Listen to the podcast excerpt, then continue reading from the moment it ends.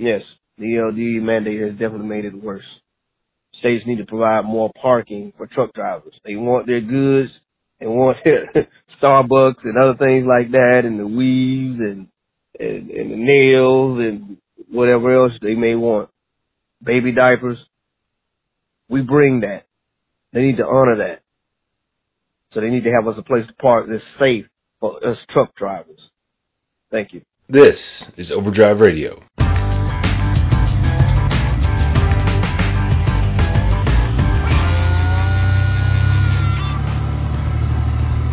I'm Todd Dills, and in this week's podcast, we're taking a run through the mailbag, talking, as suggested by the caller you heard at the top, about the parking issue since the ELD mandate came into effect, and particularly the question of whether there's a real difference in drivers' ability to effectively find a spot, or whether it's all just a matter of awareness. But before we get into that, I wanted to share an experience Oregon-based trucker Tom Warner left a message about. I've been calling to him for more details, but this particular situation speaks directly to the concerns of so many about electronic logs headed into the mandate. You might well recall my reporting on what FMCSA and many state reps, too, were advising drivers to do when circumstances on the road forced them into recording a violation. We were talking then about things like having to move the truck while parked for a 10-hour break for whatever reason, or going over drive time, searching for a parking space. Small violations, generally, that don't rise to the level of seriousness that would warrant a blemish on a record, on drivers or carrier safety record. I know a lot of drivers scoffed at regulators' and officers' advice simply to log it like it happened, annotate the log describing the circumstances, and then hope for leniency, essentially, should the violation be noticed by a law enforcement authority down the line. Warner's situation is not exactly that, but it's similar enough, I'd say. Yeah, my name is Tom Warner. I'm out of Canby, Oregon, truck driver. I just want to say something on the ELD subject. I just yesterday got pulled over by Officer Stone, state trooper in the state of Oregon. My ELD, we've been getting used to it. I had shut down 3 days prior and forgot to log out, so it stayed on duty all night while I was sleeping. But it shows the location. I stayed at that location for 11 hours, and it was clear that that's what happened. And I explained that to him and showed him that, and he says, "Well, all I have to go by is your grid, you know, your log." I said, "This is part of the log. I put in a remark right there that I had forgot to log out for off duty, so you can see that I was off duty."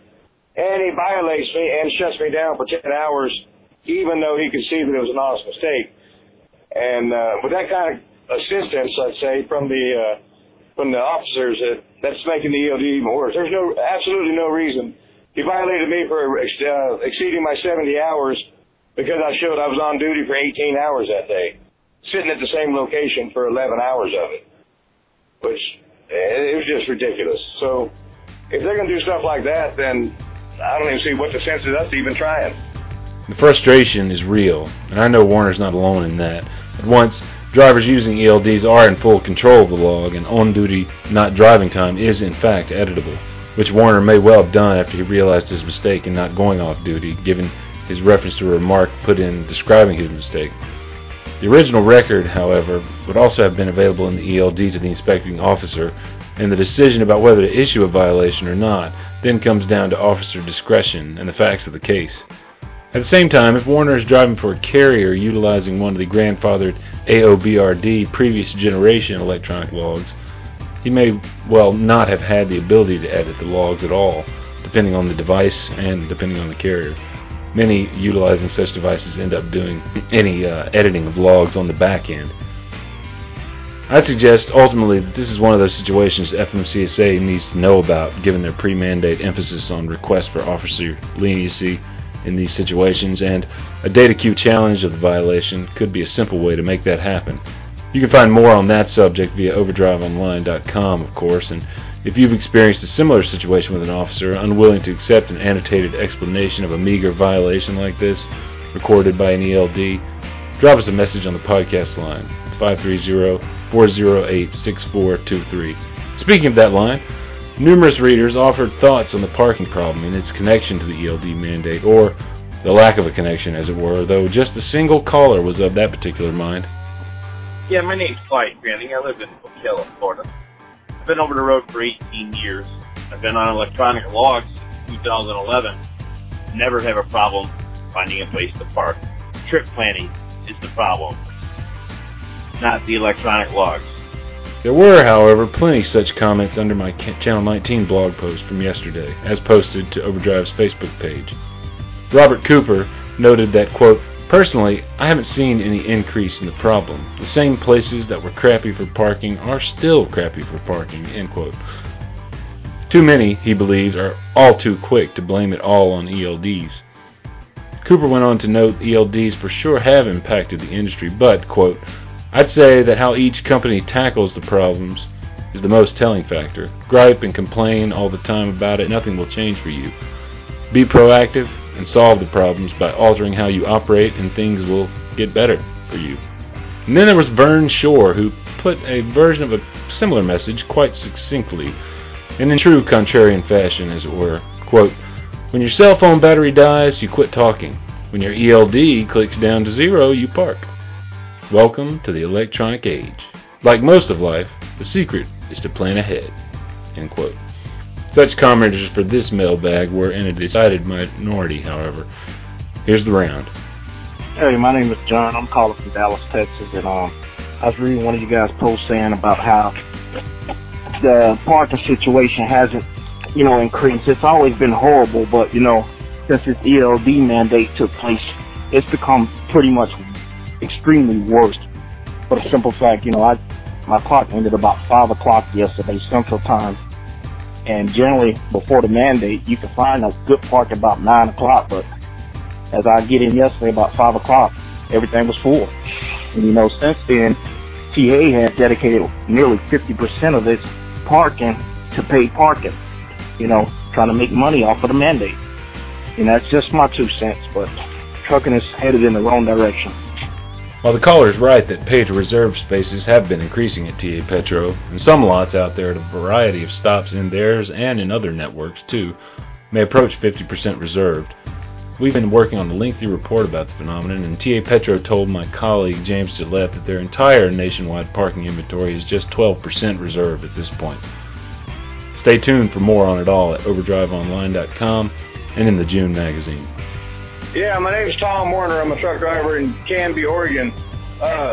Trucks are parked everywhere, and they say it's not a problem. It hasn't changed. It's definitely changed. I've been doing this for several years, and since December, it has, I'm going to say, 40% more trucks parked on the roads. There's always been a few here and there, but it's everywhere. And if it's after 8 o'clock at night, you better plan for an hour to search you out a parking spot somewhere, or you're forced to park out on the shoulder of a highway, feeling trucks go by all night and risking getting run into. To me, it's very unsafe. You got 15 trucks in a row on the side of the highway with no lights on. You know, if somebody veers off the shoulder just slightly, they're hitting the truck, you know, and I don't know. This has all been done for safety, and I haven't seen nothing in the way of safety happen for any of it. It's making drivers drive tired because they can't stop. It's a big mess. Yes, my name is Samuel Block. I live in Port St. Joe, Florida. And to answer the question, yes, there's been a drastic change since the ELD mandate. I drive, and it's hard to find. It was already hard to find a parking place, but it's really hard to find a parking place now. I mean, you go get down to Jacksonville area, real tight areas, Atlanta, places like that right there, and you're not in by 5 p.m., you won't find a parking space. You'll ride for hours. And the ELD mandate has only made that worse because everybody's shutting down around by the same time. And it's hard to find good lighted parking when you don't have to worry about being robbed or lot lizards beating on your door or crackheads beating on your door and you can't get any rest. My name is Joseph Hendricken. As of now, I'm in Sebring, Ohio. I parked at the customer where I have to unload, but as for parking anywhere else, if you're not in a truck stop by 5 p.m., good luck. I have parked on the side of the street, of truck stops. I've seen people park literally on the interstate taking a 30-minute break. It's I've seen people park on the interstate taking a 10-hour break. Depending what state and what the officers say about them parking, I don't know. There is no parking, not enough, which I'm not stupid. There is no truck shortage. We all know what's going down out here. Bigger companies want the rates down, want to control. I have a lane I run from Utah to Denver on I-80, and yes, the parking has got way bad for finding locations to be, albeit sports guys in earlier, so it's hard to find spots at truck stops, and rest areas are way too small. You know, Wyoming has a lot of pullouts, and they're always full. Also, Wyoming don't let you park on the ramps. They pay no parking. I mean, they've caused a bad deal for this ELD to get in and get rested for the 10 hours. It's pretty amazing that they didn't take into consideration the occasion with these drivers. There's more trucks on the road now, and a lot of guys are quitting. Next week's my last week. I mean, I've been doing this 30 years, and I'm done. It's ridiculous. Yes, it's parking is a big issue. The last couple months since the electric vehicles went into effect. It's forcing many bad things to happen out here. I'm John Steiner from Youngstown, Ohio. Thank you. Hi, it's Jeff from Nashville, Tennessee. I've noticed a huge increase in the truck stop chains turning their lots into 90% paid parking. Like a certain truck stop south of Nashville, well, it would be east of Nashville, but it feels like south, is taken and probably put in 53 spots versus 80 or more paid spots, forcing drivers to park 3 deep in the driveway, park against the barriers to where you can't get in and out the driveway. Then when I can wiggle my way out in the morning and I start up the highway, in a 62-mile stretch on I-24, I will see anywhere from 25 to 50 trucks sleeping on just the westbound side of the interstate. And unfortunately, a few weeks ago, we've had a tragic accident where somebody was killed and they slammed into a backup one that was sleeping on the side of the highway. Tennessee's also started waking people up and running them off the highway again and not giving any regard to the ELD or if you're tired or not. So people, please try to plan accordingly. God bless everybody. Be safe. Hello, this is Mike calling from Texas. And I was calling in reference to the parking since the ELD mandate's been activated. And from my experience here lately, parking is no better than it was before, in most cases worse. In places I used to find a place to park out west, it's just packed and more difficult. So this thing wasn't really thought out well when they implemented it. The whole thing's really a big joke, in my opinion. Trucking is really simple, but I don't know why they're doing idiotic things to make it complicated. But it's just too many people making the rules and managing trucking that's never driven a truck, and they have no concept. I repeat, they have no concept of what we do. Thank you, bye.